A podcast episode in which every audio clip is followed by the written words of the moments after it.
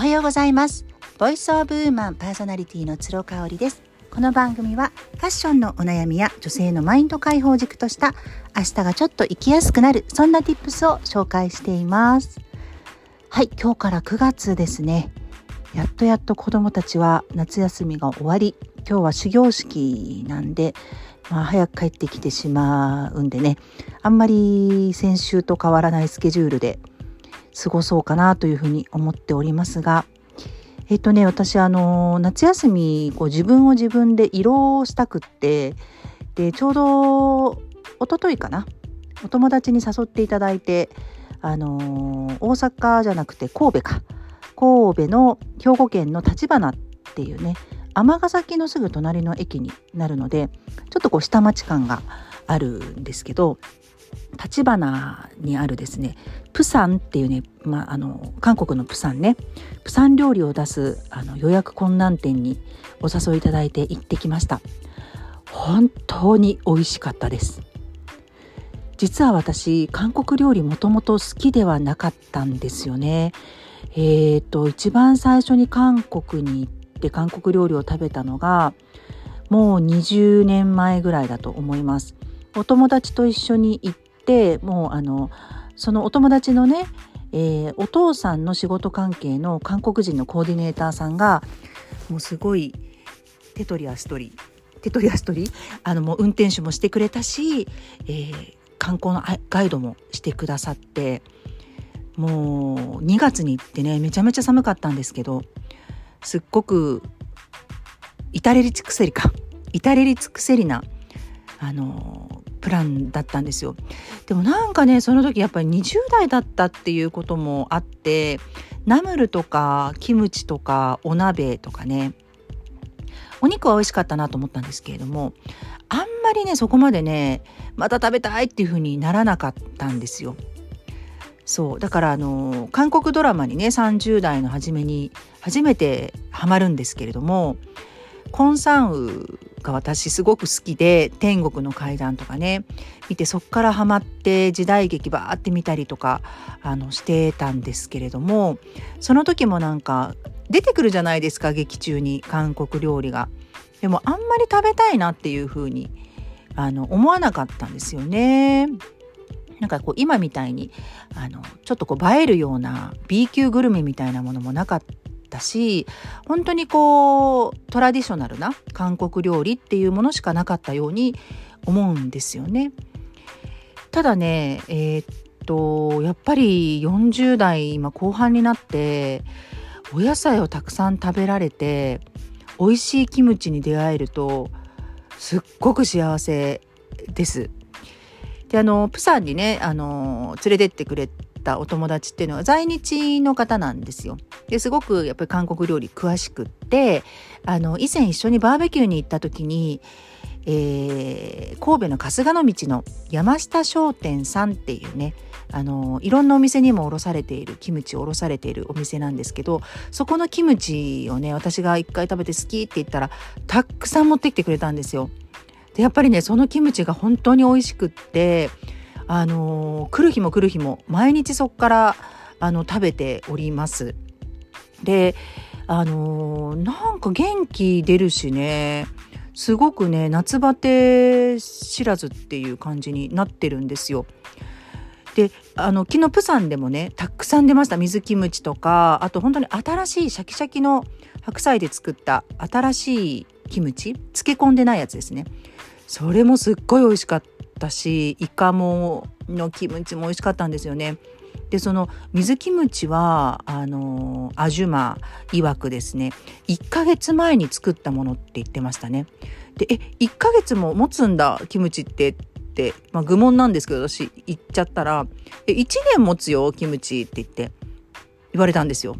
あそうかだから韓国ドラマとかであんなに100個とかねあのー、近所の人たちも呼んでみんなでキムチ作るんだとあれ1年分なんだなっていうの。ちょっとやっと気づいた次第なんですよね。なのであの、お友達から頂いた山下商店のキムチですね。まだまだあの持つなということでたくさんいただいたんでね。ちょっとこう酸味が出てきたらあの豚キムチにしたりとかお鍋に入れると美味しいよっていうのを言われましたのであの、しっかりとね最後まで堪能したいなというふうに思っています。でその時にねあのお友達がお友達とご飯を食べている時にあのいつも朝ライブちょっと時間が合わなくて参加できないんだけれども最近私昼間もやってるんですよ。であの参加できたんだっていう話をねあのしてくれて「あそうだねそうだね」っていう感じで。でその時にこうコメントしたらね、あのー、私カオさんって呼ばれてるんですけどカオさんって本当に優しいよねと。あのーまあ、彼女は今アクセサリーのブランドも持っててで私一緒に来月ポップアップをするんですよ。で、えーと、朝ライブの時はまあファッションネタが多いのでねあのそっちの方で紹介をさせていただいてるんですけど本業はエステサロンのオーナーさんなんですね。でそれをこう紹介してで本当にお肌が綺麗なのであのぜひね40代でねこの肌肌の綺麗さ忙しくてね多忙でいらっしゃるのに本当にいつもきめ細やかな肌をされているのでぜひぜひあのサロンで見に行ってほしいっていう胸をまあ言ったんですよ。もう何の気なしにそしたらねやっぱそれに痛く感動してくれたみたいであのすごく感動したっていうのを言ってくれたんですけどねあの正直私それを言われてもああそうですかっていう感じだったんですよね。あのな当たり前ですよね。私があの仲良くしているお友達にはもう120%サポートもしたいしあの愛もね信頼もあるので当たり前ですよね。その見返りを求めるとかそういうお礼を言ってほしいとかそういう感情が一切ないことにその時気づいたんですよ。そう。であのー、嫌いな人にはね本当に私一切しないです。そういうこと。分かりやすいしあのだからこそその人の嫌いな人の動向なんていうのは全く見たくないしね。よくまあいるじゃないですか。SNS とかでもそのアンチコメントをする人とかアンチなのにフォローして追っかけてる人とか。あれの気持ちがね本当にわからない。そんな時間があったら好きな人との時間を濃いものに熱いものにしたらいいのになっていうのをいつも思うんですよね。なんだろう。なんか自分がすごくこう幸せで満たされてないから誰かが傷つくのが見てて爽快なのかな？でもさそれって人として寂しくないですか？あの間違ってるとは言いませんけど寂しいし絶対その時に幸せではないと思うんですよね。以前ね私あの個人セッションも受けたえーと、アキコスピリチュアルさんでねあの YouTube チャンネルもお持ちの方がいらっしゃってあきこさんがですねよくおっしゃってた言葉なんですけれどもあのまあ人の目が気になりますとか、えー、羨ましいと思っちゃいます人と比べてみたいなねあの話を聞くとあもうそれはね自分のことを見ていないサインだよっておっしゃってたんですよ。人のことが気になる人のあらばっかり気になるとか人をジャッジするような人っていうのは結局自分に自信がないとか自分のことが好きじゃないんですよね。自分の方を向いてなくってなんだろう自分の人生なのに他人を主役にして立たせてしまっている感じ？舞台に。それってでも違うよね。やっぱり自分の人生の主役は自分でいたいじゃないですか。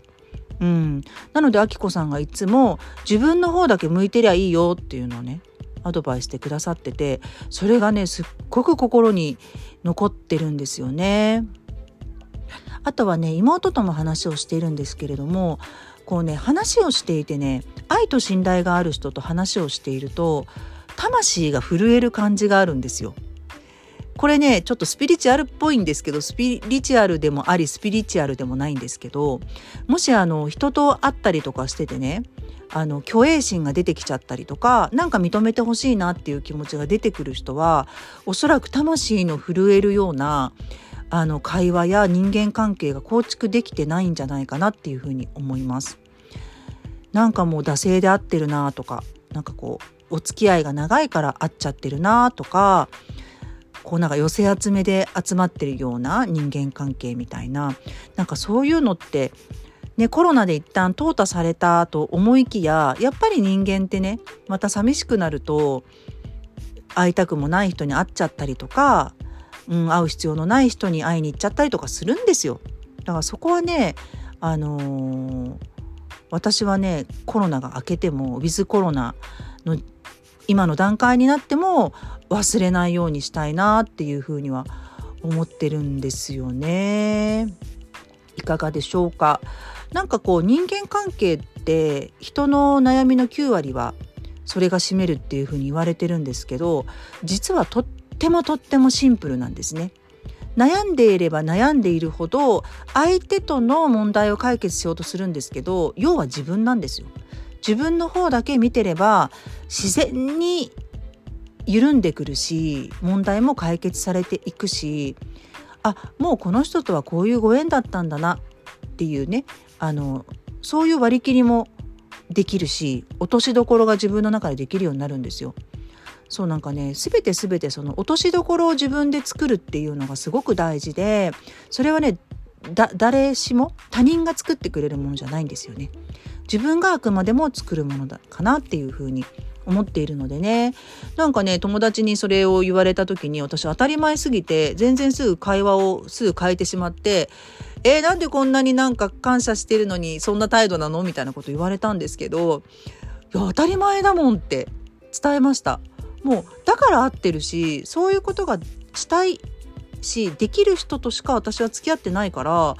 それですごく感激されてもお礼を言われても当たり前すぎてなんか「へえ」っていう感じっていう風に あに返したんですけどねそのぐらいやっぱりねあのそう見返りって見返りを求めない人間関係って本当に心地いいしそうこの前もねあの20人ぐらいで子供含めて20人ぐらいでバーベキューに行った時もその時の話にもなってたんですよ。そのプサンでね。であのまあ二次会とか行くと大体こうグループに分けられたりとか、まあ、バーベキューの時からあのテーブル離れてねちょっとこうグルーピングしてるじゃないですか。でもこう派閥みたいなものが一切ないからどこのグループに行って話してても楽しかったよねって話しててね言っててねあそれすごく大事だなと思ったんですよ。なんかあのぐらい大人数で会ってるとやっぱり苦手な人苦手な人って出てくるじゃないですか。でもちろん人間なんだからそれはいいと思うんですけどうん大人になってまでその苦手な人と貴重な時間特に貴重な休日子供連れてきて大変な、ね、思いをして山まで来て過ごしたいかなって思ったらハテナですよねそれだったらあの心地いい人たちと時間を過ごしたいなっていうふうに思うよねって うんだから本当に人間関係とか交友関係ってシンプルに考えれば考えるほどあのー、